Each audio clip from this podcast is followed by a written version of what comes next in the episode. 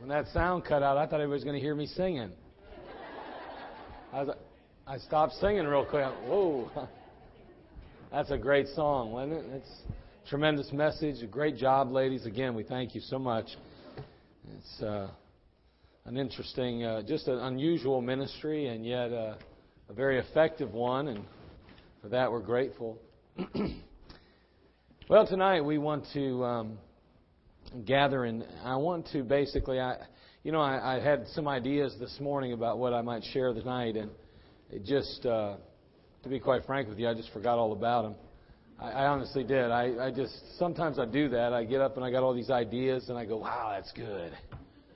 And then like I told my wife on the way in I said well I did have some good ideas. I just can't remember what they were but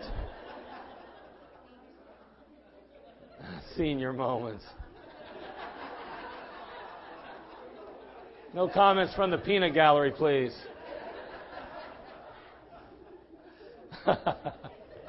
That's not a senior moment. That's a way of life with me. Are you kidding? But uh, I do want to um, take a few moments tonight. And I decided as I started thinking about it, I thought, my, I had a three point message this morning. I got through the first. And so many of you were absent. And uh, I told the folks this morning that, you know, we, we're going to deal with stewards of God's finances. I said, wow, you know. but I said, it, it won't be too bad. It'll be more like going to the dentist and getting a, a cleaning instead of drilling. You know what I mean? It's just, it's going to, we're going to keep it, you know, we're going to keep it light. You know, we're not going to get too heavy. But uh, this morning we started talking about that. And again, we've been dealing with being stewards. Last week we talked about being stewards of God's, of, of the faith, I should say. And we addressed that issue. This week we discussed being stewards of God's finances, and we focused our attention primarily just on some ideology, some thoughts, and just some a way to look at some things.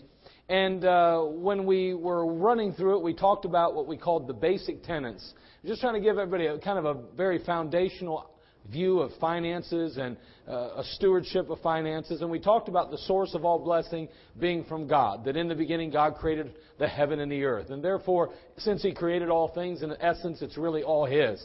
And we understand that a steward himself or herself is really just one that uh, oversees or manages the substance and possessions of another. And so in this case, we say that as stewards of of, uh, of God, we are really simply managing or overseeing His substance, His possessions. And so we want to be found faithful.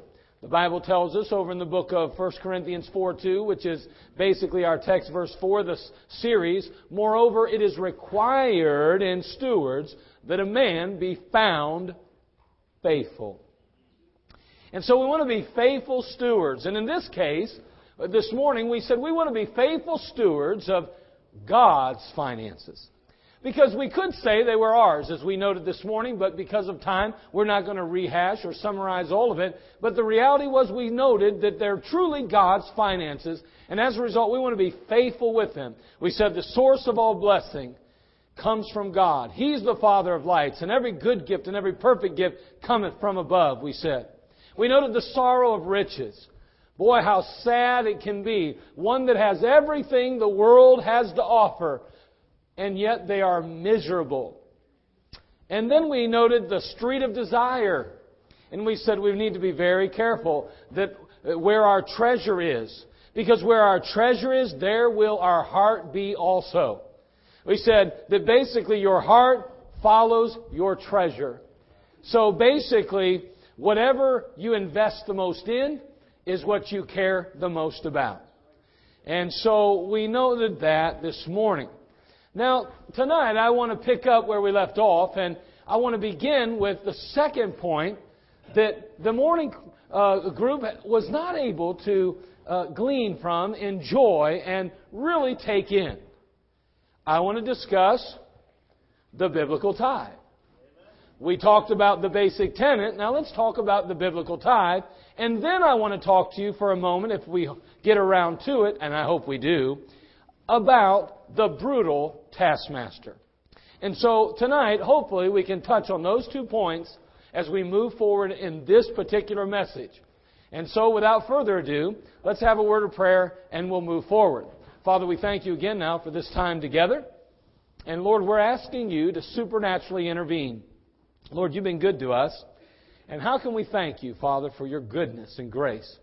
But Lord, we do give you our best, or at least that's our desire, I trust. And Father, tonight as we come gathering together in this place, may we give our best to listening and allowing you to instruct us. Father, may your Holy Spirit truly drive home biblical truth. And Father, may your word convict us of areas of need or areas in need of change, even. Father, may you empower me and fill me with your Spirit. May I be your mouthpiece tonight. For Father, I truly have nothing really to share except it be from Thee. My opinion is no more valuable than anyone else's, but your word is authoritative. So, Lord, may it be your word that we share. May it be you that is magnified and exalted. And, Father, may it be we who are changed. Well, thank you. In Christ's name we pray. Amen. so, we note the biblical tithe tonight. First of all, we noted that we must be wise concerning the finances that God has entrusted into our hands. In the Old Testament, as you well know, the tithe was required. It was demanded. As it is with all areas of service in the Christian life, we are to go the extra mile. Now, what they did in the Old Testament out of duty, we are to do by grace. And truthfully, we are to exceed by grace. Matthew chapter 5 verse 41 says, And whosoever shall compel thee to go a mile, go with him twain. Now, what that's rooted in is a, uh, a law that was created under Roman rule. That Roman law required that if for some reason a soldier was carrying a pack along with them down the street and they saw you or I, they could literally, by law, require you to carry that pack for one mile for them. It wasn't like you had an opportunity to discuss it or somehow say, well, but you don't understand. I, I have an appointment at the doctor's at 2 o'clock. I can't possibly carry your, your, your, your backpack for a mile. Well, it didn't matter. They said, hey, young man, come up here. You're carrying my pack. You, yes, sir. You grab the pack, you carry it for a mile. Jesus goes on to say, yes, you have to carry the pack a mile, but I'm going to tell you to carry it too. And whosoever shall compel thee to go a mile, go with him twain. See, the first mile is duty. The next mile is your choice. See, he taught the New Testament Christian that what they had done under the law was done out of duty. And you know, we're big on that, aren't we? We like to say things like, I don't like to do things uh, as a result of duty. I don't want to have to do nothing. I want to do it because I want to. Well, guess what? You get to carry the pack the second mile because you chose to. Isn't that a liberating thought? Okay, the first mile you are required to. Ah, this dirty pack, I can't stand carrying it. Get to the end of the mile, you're free to go. That's all right. I'll do an extra mile. You don't have to. I know.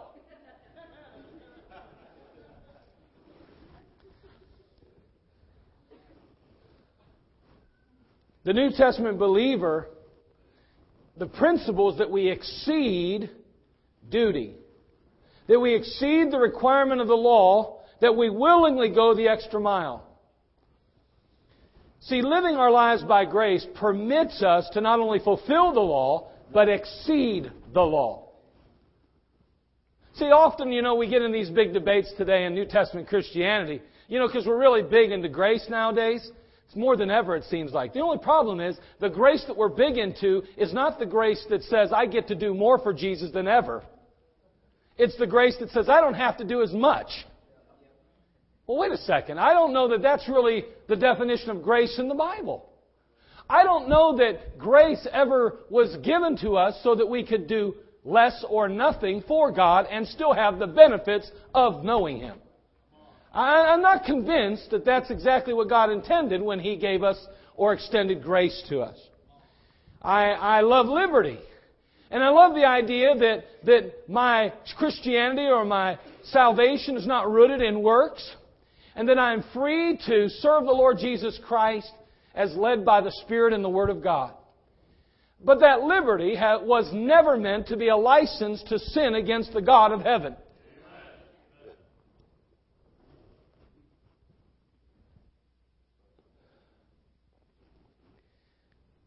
Living our lives by grace, then, not only enables us to fulfill the law, but now to exceed it. And no one should have to strong arm us or make us give anything. I mean, we should give willingly and gladly, expecting God's blessings. Now, let me just make this statement, and it's an interesting statement. I think you'll find it very helpful. We tip waitresses more than we give God. Most tip waitresses more than they give God.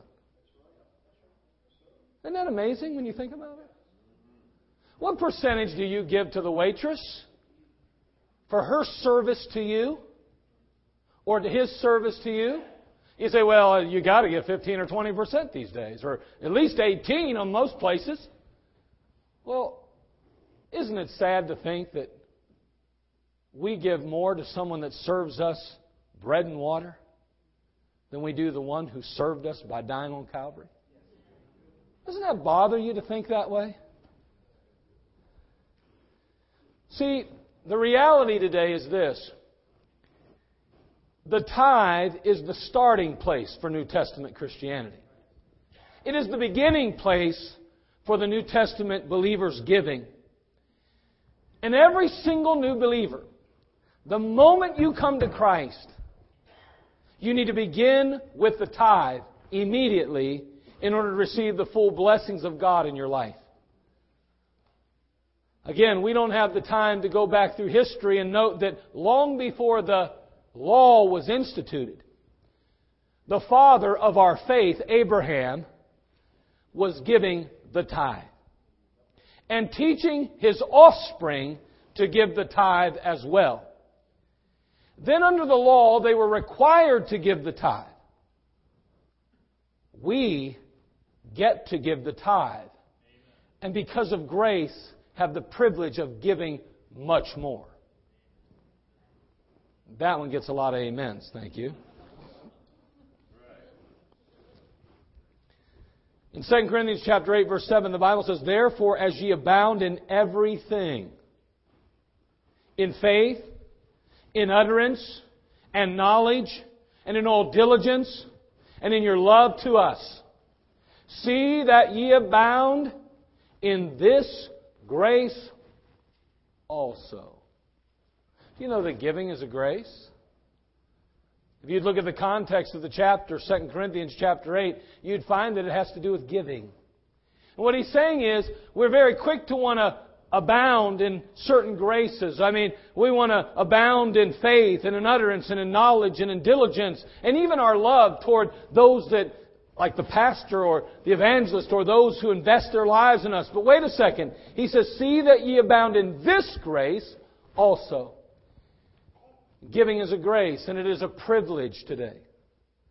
And yet, so often it seems in our culture and our society that it's anything but that in the house of God. See, giving is addressed in 2 Corinthians chapter 9 by the Apostle Paul as well. And from this particular passage in chapter 9, we learn much about the spirit and attitude of giving. And I want you to listen to this. You may turn if you like, 2 Corinthians 9, 6, and 7, but I'm just going to read it. It says, But this I say, He which soweth sparingly shall reap also sparingly. And he which soweth bountifully shall reap also bountifully.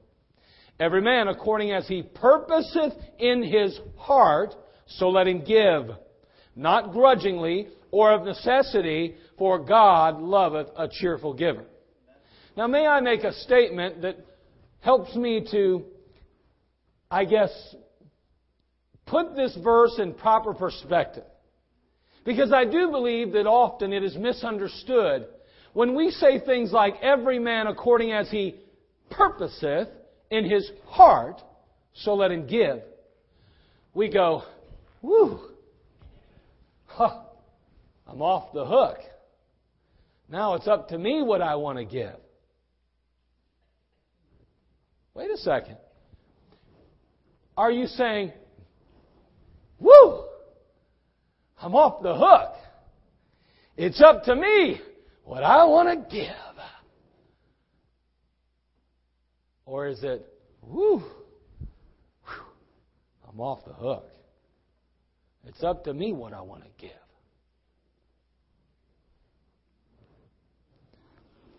The passage is not intended to justify a lack of giving, but instead to reinforce the right under grace to give above and beyond. See, it's assumed that the New Testament believer with his many spiritual blessings will undoubtedly desire to give abundantly. How could we not want to give abundantly to God and His work and His people? How could we not want to participate in the act of giving and the grace of giving? How come we, we why would we ever want to withhold the, uh, uh, be, uh, take a chance on missing out on the many blessings that God has, bestows on those who give graciously after all that God has done for us? See, under grace, we're not free to dismiss giving, but provided greater opportunity to give. And giving is simply an expression of our great love and appreciation for God and the much provision that He gives to us. Now, let me put the rest of misunderstanding that sometimes in churches and, and amongst congregations, we get the wrong idea. You know, often we, we misunderstand God's motivation for giving itself. You know, we hear the man of God or the preachers stand up and thunder about the tithe and giving and offerings and all of those things. And we get the impression that it's all about giving to the church. And that's about the only one that benefits from it all. The church. The pastor gets a salary. The pastor gets it easy. It's like that little joke we've heard a number of times, and I can't quote it properly, and I won't be able to share it perfectly. But the little children gathered together and said, What does your daddy do? And said, I don't have a clue now. I forgot all the joke. But anyway, it all ends up saying this. You know, my daddy, he, he takes up, I can't remember it now, but anyway, see, I'm terrible at jokes. I'd have to have it written down or I can't tell them. But anyway, and even then, you know I'm no good at telling jokes. But nonetheless, who cares? I'm moving right on now. I'm trying to buy time and it's not working. It's just not happening. It's not clicking. But the bottom line is, is that when we give, it has never been God's intention that He benefits. See, God is never a debtor to you or I. And so, the real goal of giving has nothing to do with the church having abundance of finances. That's not the purpose of God allowing us to participate in giving. See, Tithing is not supporting God's business. You say that doesn't make sense. I thought that we paid the bills with that money. Well, hold on a second. Let me finish. A person does not give one dime of tithe to keep God in business. God keeps His people in business. See, the Bible says every good gift cometh down from the Father of lights. So let me ask you, is God handicapped tonight? Is God in need tonight? Is God desperate for our help tonight? Each and every situation, the answer is the same no. He owns the cattle on a thousand hill. He is the creator and the possessor of all things. We are merely, merely the benefactors of this marvelous grace and mercy. You and I are the ones that benefit from our giving. God provides us this wonderful opportunity. He says, Give and it shall be given unto you. You know, what? You know what I would do if I had a marital problem right now? Let's just be real practical and simple. I want to make sure that I'm obedient with God. So the first thing I'm going to do is make sure that I'm giving according to God's Word. You say, well, that has nothing to do with my relationship with my wife. It has everything to do with it because you're a robber and a thief. Can you imagine? Can you imagine for just a moment walking up to God with a gun, sticking it in his head, and say, I'm not giving you what's rightly yours? It's not yours, it's mine now. I'm stealing it. I'm robbing you.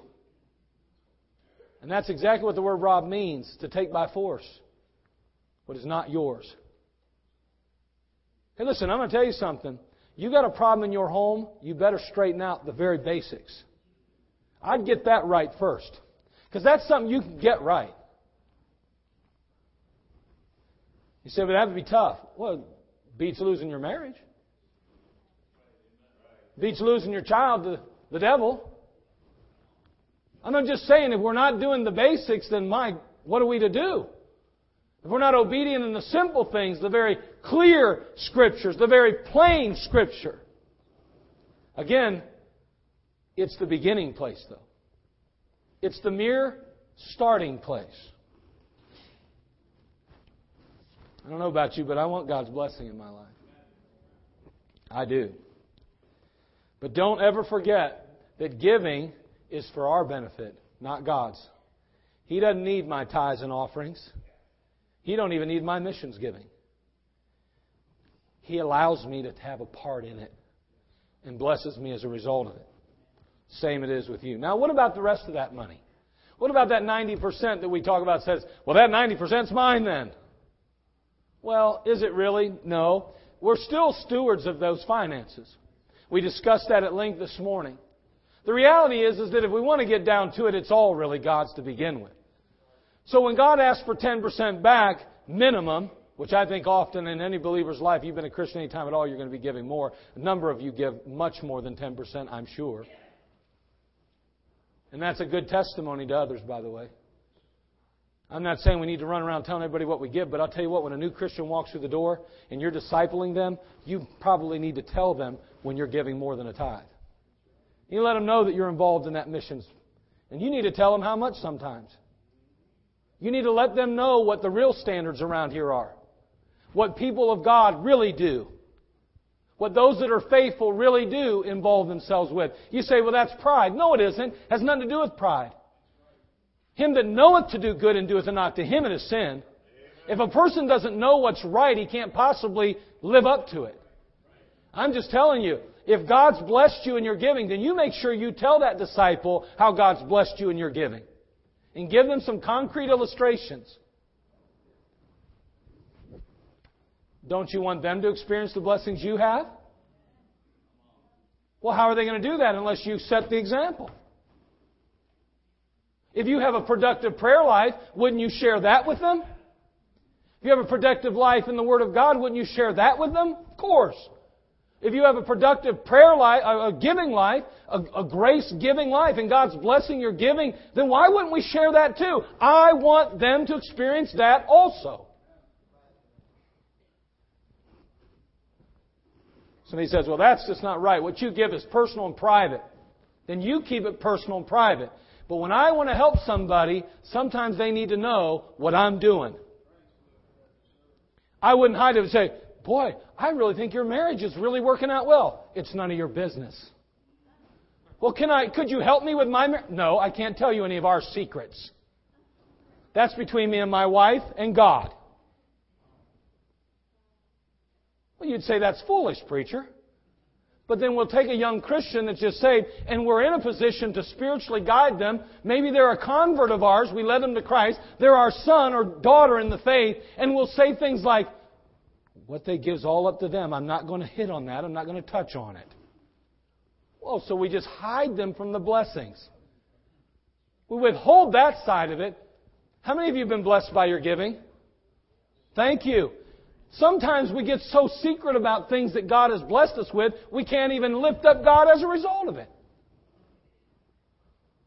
I don't think you have to broadcast it everywhere. You don't have to pat yourself on the back. You don't have to go around telling everybody every dime you give. That's not what I'm talking about. And if you think that's what I'm talking about, you obviously don't understand who and what I am. But I'll say this much. That young believer needs to know the sacrifices that some of the old saints make. Otherwise, they'll never become the old saints that you are. What do we do with the rest of that 90 then? Number one, biblically, scripturally, watch this, and may I keep these in the proper order. Listen now. Number one, I'm going to supply the work of God. Where your treasure is, there will your heart be also. I can make a number of investments in this world, but I'll guarantee you they'll never yield the same yield that I'll get by investing in that one. I'm telling you, if you really believe there's a heaven, if you really believe there's a God keeping record, if you're really convinced that there are rewards one day, how in the world can we not invest in tomorrow? Oh, by the way, you didn't hear me say at the expense of your children going hungry, did you? Hold on now. Don't put words in the preacher's mouth. Hey, by the way, this is Sunday night crowd. I can act like this. Because you can take it. Supply the work of God. What's he saying Malachi 3.10? Bring ye all the tithes into the storehouse, that there may be meat in mine house, and prove me now herewith, saith the Lord of hosts, and I will not open you the windows of heaven and pour you out a blessing, that there shall not be room enough to receive it. 1 Corinthians 16.2, Upon the first day of the week let every one of you lay by him in store, as God hath prospered him, that there be no gatherings when I come. You say, well, that's just the tithe. Well, I guess so, but last time I checked, we got a building fund. Last time I checked, we got missions. Last time I checked, we got people that are in need. And I know how some of you give.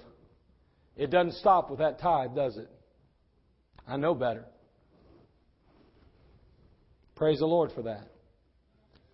Supply the work of God. But number two, it's to support the family He's entrusted you with. What's the Bible saying? 1 Timothy 5 8. But if any provide not for his own, especially for those of his own house, he hath denied the faith and is worse than an infidel. Boy, that's a big one today. Don't you wish we could teach that coming out of the colleges in America? Wouldn't it be nice if all the young men that graduated from high school and college actually worked and or at least strived to provide? Can, I don't mean to be cantankerous. I'm not trying to be nasty. I would. Grace, Lord. Grace. Ladies, do yourself a favor. Do not marry a guy that wants to be a stay at home mom. That's all I'm going to say. I'm not saying that maybe for a while he won't get stuck there losing a job or getting an accident or hurting his back. I understand those things happen. Man, if he ain't got no drive to say, I'm the man of this home, I want to provide for my family. I may not be able to give you everything you want, but I'll kill myself trying. You better just stay as far away from him as you can. And if, if you don't believe me, you talk to some of the women that unfortunately get stuck in that situation, they'll, they'll warn you themselves. Finally, strengthen those less fortunate. We do that, that's that money supposedly that's ours. Well, again, like we said, we support the work of God. We, or should I say, we supply the work of God. We support the family He's entrusted to us. But then we also strengthen those less fortunate. Boys, believers, we have such a responsibility to let Christ be seen in our giving. In Acts chapter 2, the Bible teaches us that when uh, that all that believed were together and had all things common, and they sold their possessions and goods and parted them to all men as every man had need. I'm not suggesting that we all go out and have communal living.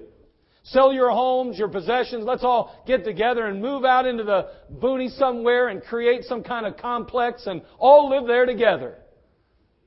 Are you kidding me? You drive me nuts. Can you imagine? Can you imagine four or five hundred pairs of shoes outside the door? It's bad enough with five or six. It says in Philippians chapter 2 verse 4, look not every man on his own things, but every man also on the things of others. Hold on, 1 John chapter 3 verse 17 really puts it in proper perspective. But whoso hath this world's good, and seeth his brother have need, and shutteth up his bowels of compassion from him, how dwelleth the love of God in him? And how in the world can you see your brother? And I believe in this particular passage he's talking about those brothers and sisters. How in the world can I look upon my brother or my sister that's struggling, that has nothing, and they're going hungry, and I have an opportunity to help them, I have the ability to, but I will not allow myself to have any feelings in that direction. He said, How can you have the love of God?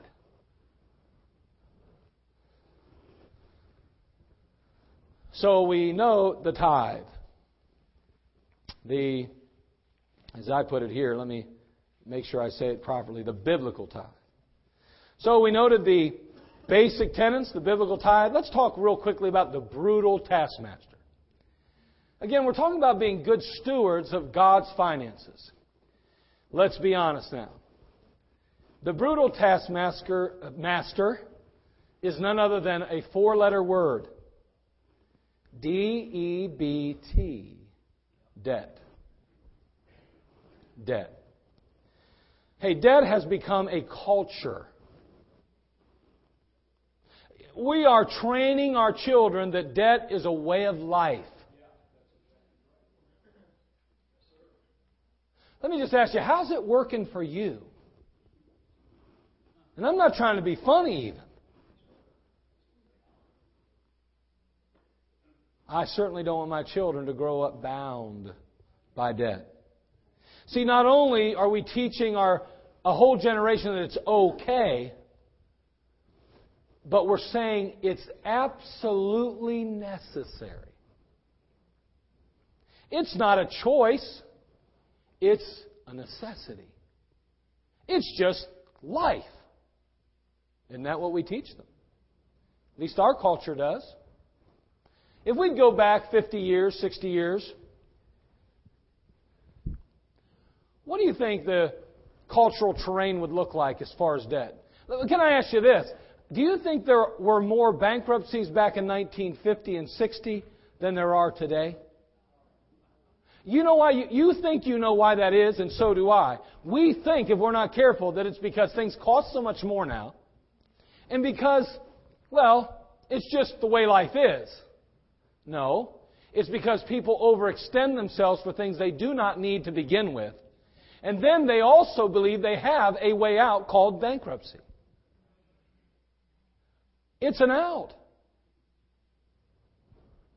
It is a culture of debt that we live in. Proverbs chapter 22 verse 17 says, The rich ruleth over the poor, and the borrower is servant to the lender. Well, that's a pretty scary statement. The borrower is servant to the lender. Who are you a servant to? Who am I a servant to? You say, I'm a servant of God. Really? Is that true? Well, I guess to some degree. That's my point. Do I think that everybody has this one figured out? By no means. I think we're all warring with it, struggle with it all the time. But hold on a second. If we want to be good stewards of God's finances, then we need to be very careful before we enter into any debt. And the truth is, is that if it's truly debt, meaning that we do not have assets of sorts to ultimately repay the loan that we took, then in reality, it's unscriptural. Because the Bible says that we become servant to the lender.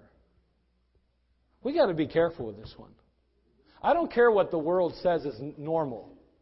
It doesn't matter what the financial counselors tell us. And it doesn't matter when you walk into that bank and they say, oh, you are approved for this much of a loan. Do you know how many people I've had walk out and say to me as a pastor, Well, Pastor, listen, I just want to know, what do you, what do you think about that house? Do you think it's nice? I said, Man, it's really nice. Well, they told me that I qualify for this much money. I said, Whoa, whoa, whoa, whoa, whoa, put the brakes on. Wow. It seems to me the last few years we've gotten a real taste of what that brought about.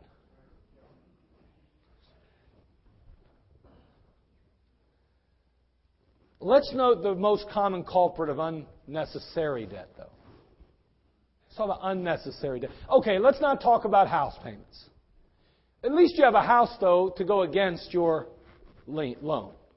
Now, unfortunately, because houses have lost so much equity and value, you know what I mean? It's put us all in a bad spot if you own a house. But hold on. Let's just talk about the most common culprit of unnecessary debt credit cards. Now, watch. Experts all agree that you will spend more if you use credit cards. Even by paying the bills on time, you're not beating the system, they say. Now, when you pay cash, and this is all I, uh, something I read, it says you can feel the money leaving you.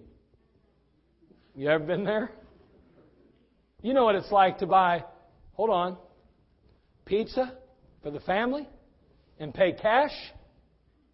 It's a lot different than paying with a credit card.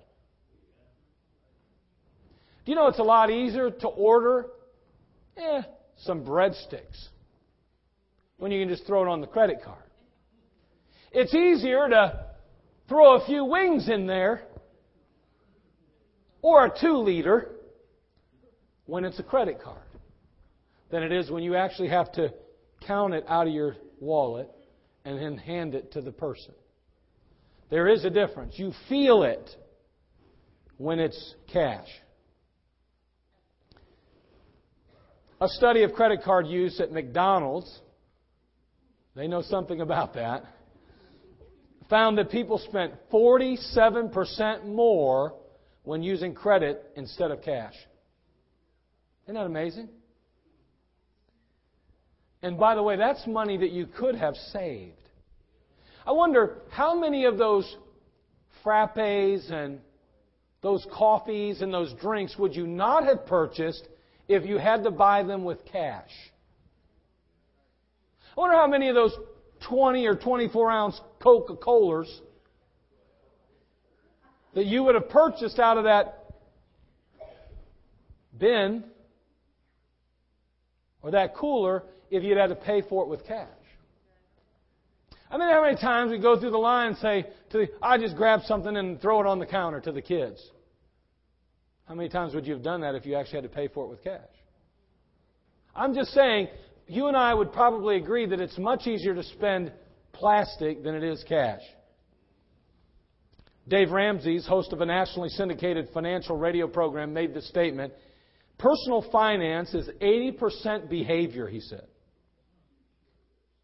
80% behavior. You need to cut out habits that make you spend more.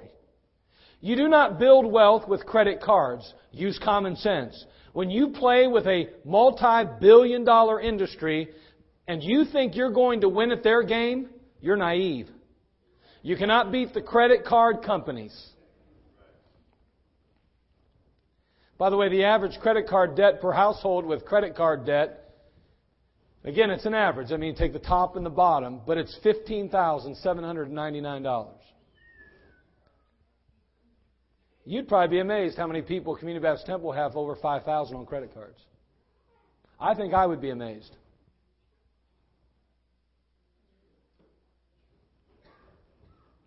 Average number, I don't even know though. I don't. But I think I'd be amazed. And I think you would be too. Some of you would feel a lot better knowing that it wasn't only you. you know what I mean? Woo! I thought I was the only one. Well, we learned that that's not the case, folks. I'm telling you, this is an epidemic problem.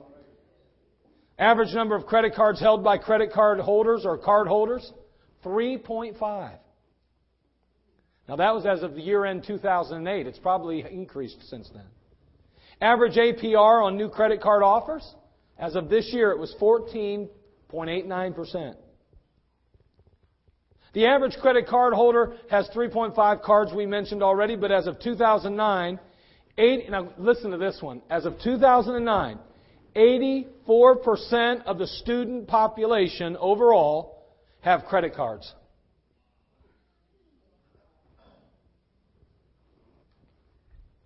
An increase of approximately 11% since the fall of 2004. So within five years, it went up 11%.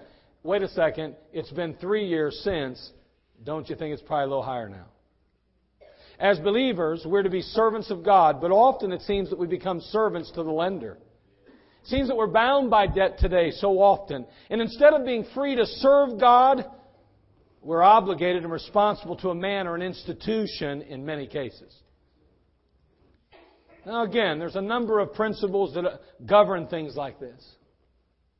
Let's face it, if you are in, well, I don't even want to go into it, I don't have time, but there's a number of reasons why things sometimes may turn or twist. But hold on, be careful that you don't give yourself the exception rules when you don't truly need them. If you buy a car that costs $20,000 and you're going to make $60,000 because you had to buy that car, that's a good investment. That's not debt. But hold on. We need to be very careful how we what we do with our money. Watch this. Each one of us, every one of us in this room has probably experienced being behind the eight ball financially at some point.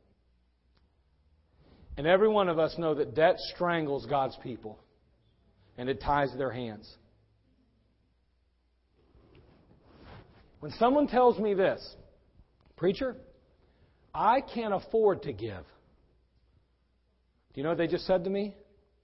I have too much debt. They owe someone else money. So, what does debt do to us? As the believer, it hinders our work for God. Often it forces us to work every bit of overtime we can. It forces us to take that second job. It forces us right out the doors of God's house often. Not only does it hinder our work for God, but it withholds our giving to God. I mean, we spend what we don't have, therefore it leaves nothing for God. Number three, it steals our joy. We're burdened with guilt and we're overwhelmed with stress. When people were asked what they least wanted to talk to somebody they recently met, do you know what the answer was? Their debt. You know what it was after that? Their love life. Isn't that amazing? We're so embarrassed of our debt, really. It's very personal to us. I got to wonder as believers sometimes if we're not convicted about it, but we just feel there's no way out of it. We don't think there is hope, nor is there help for us. But I want you to know there is. You don't have to live like that. You can be free of it. It'll cost you something, but you can get victory over this. In Matthew 22, 21, the Bible says, Render therefore unto Caesar that which is, uh, the things which are Caesar's, and unto God the things that are God's. Do you know that the majority of believers give much more to the world than to God and His work? You say, What do you mean? Well, I'm going to prove it to you real quick. Most have at least one car payment, one house payment, and at least one credit card. Now, let's just say for a moment that you buy a car for $20,000 at 4% interest on a six year loan, and your payment is $313 a month. That's what it would be, by the way. $247 of that goes to principal, $66 of that goes to interest. Now, before it's over with, you'll have paid almost $3,000 in interest. So $66 a month is interest. Now you take your house payment. You buy a $100,000 house at 6% interest on a 30 year mortgage, you got a $600 house payment approximately. Now that's just the house payment, mind you. That wouldn't include all your taxes and all of that. But now you've got a $100 of principal to start with, 500 of interest every month. You say that's ridiculous. No, you look at your amortization schedule, you'll see that to be the case. See, by the time you pay your house off, you'll have paid $116,000 in interest. It'll take 19 years before your principal for the year will equal your interest paid for the year. See, it's always top loaded. You always pay your interest first and your principal second. 19 years into this loan, you'll be paying an equal amount. Let's assume that you have a $5,000 credit card that you, you've put 5,000 on it. And uh, your interest rate's 14.9%, which some of you will say, well, I transfer it down to this and I transfer it to that. That's fine. Praise the Lord for all that. Good for you. You're very wise to do so. But let's just assume, for the sake of illustration, that it is 14.9, or that maybe you missed one payment on that 0% one. You were late one time, and guess what it goes to after that? You know. Yeah, so do I. You are paying $65 a month for this card. Do you realize that it'll take you 20 years to pay that off? I'm just paying the minimum. It's all interest. You know that you'll pay $15,600 in interest on a $5,000 credit card at 14.9%? Is that amazing? Three times the amount in interest than the actual debt. So here's what you pay out every month in interest $631 a month interest. Now, listen, I'm not opposed. I understand house payments and all that. I do realize that. At least you got something to show for it. I realize all that. But for the sake of the illustration, what I'm trying to get us to see as believers is we are responsible for what we spend God's finances on. And in this particular case, $631 goes to who? Caesar. That's $631 a month that will never go to God. Ever. I'm not saying don't buy a house. That's not what I'm saying. I'm not even saying don't buy a car. That's not what I'm saying. But what I'm saying is we need to be aware that what we spend our money on, when we go into debt, what we have really what we're really doing is designating certain funds to Caesar and saying God can never touch those or my testimony will be ruined. So, as much as you can manage, as hard as you can, we need to be very careful before we start writing our name on dotted lines. And we need to at least realize what the cost is so that we're not going into it blindly. That's all.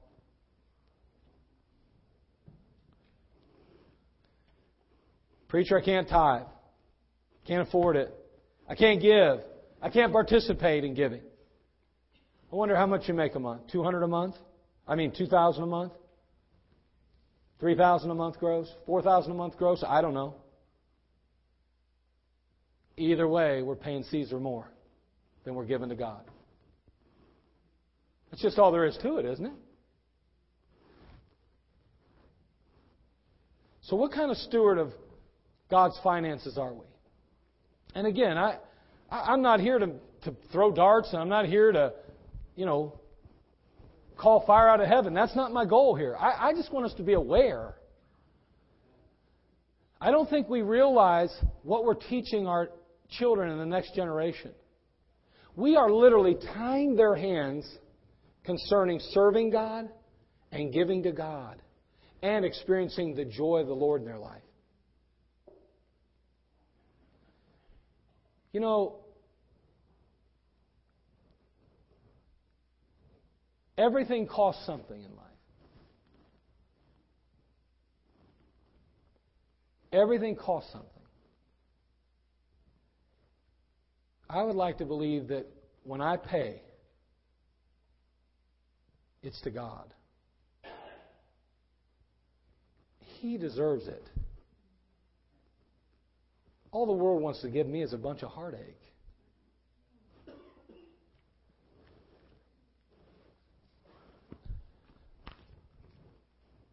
I'm not opposed to borrowing money. I'm not. You obviously know that. But let me tell you something. I would never have bought the carousel for $1.5 million. Never in a million years. Never in a million years. Listen,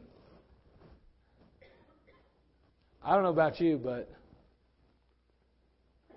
I want to make sure that whatever I do, however I spend my money, so to speak, or God's finances, that it, it doesn't do this to me. And it doesn't keep me out of the very place that I feel God wants me. That's all. And that it doesn't steal what God really wants from me more than anything, and that's joy. That's all.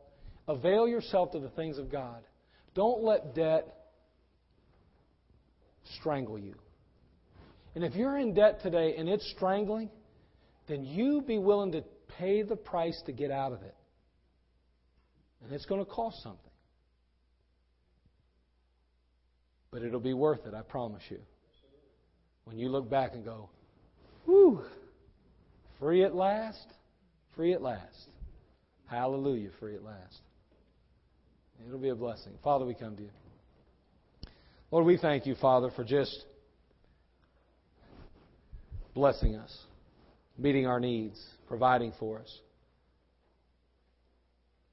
Father, I, I believe in my heart that there are a number of folks, even in our church, that would love to be able to provide